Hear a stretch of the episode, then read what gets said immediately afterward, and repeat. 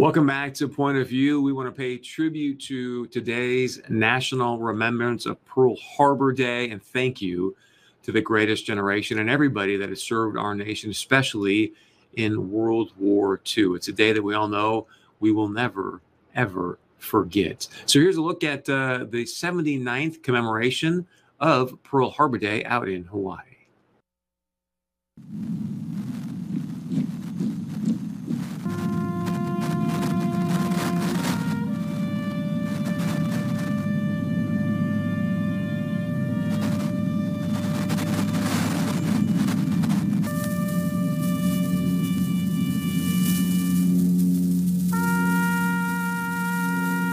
Like to once again recognize all Pearl Harbor survivors, World War II veterans, and those who lived through the attack on December 7, 1941. On that day, and in the years that followed, you superbly executed your duties at your posts and weathered the storm of war.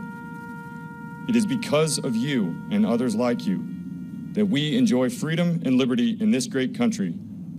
A grateful nation salutes you today. Hand. Salute. So, And again, thank you to all the great vets out there and the people that. Um, it, it's just incredible think that that was 79 years ago.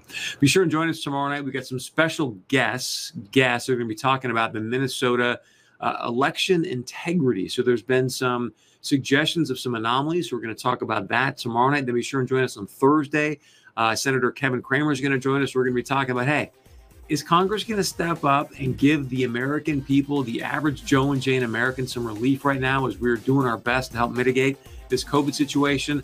Or are we not going to get any more stimulus checks? So be sure and join us Thursday night for that as well. Because as you know, point of view, this is the show that's fighting for the truth for you. I'm Chris Berg. Have a great evening. We'll see you back here tomorrow night.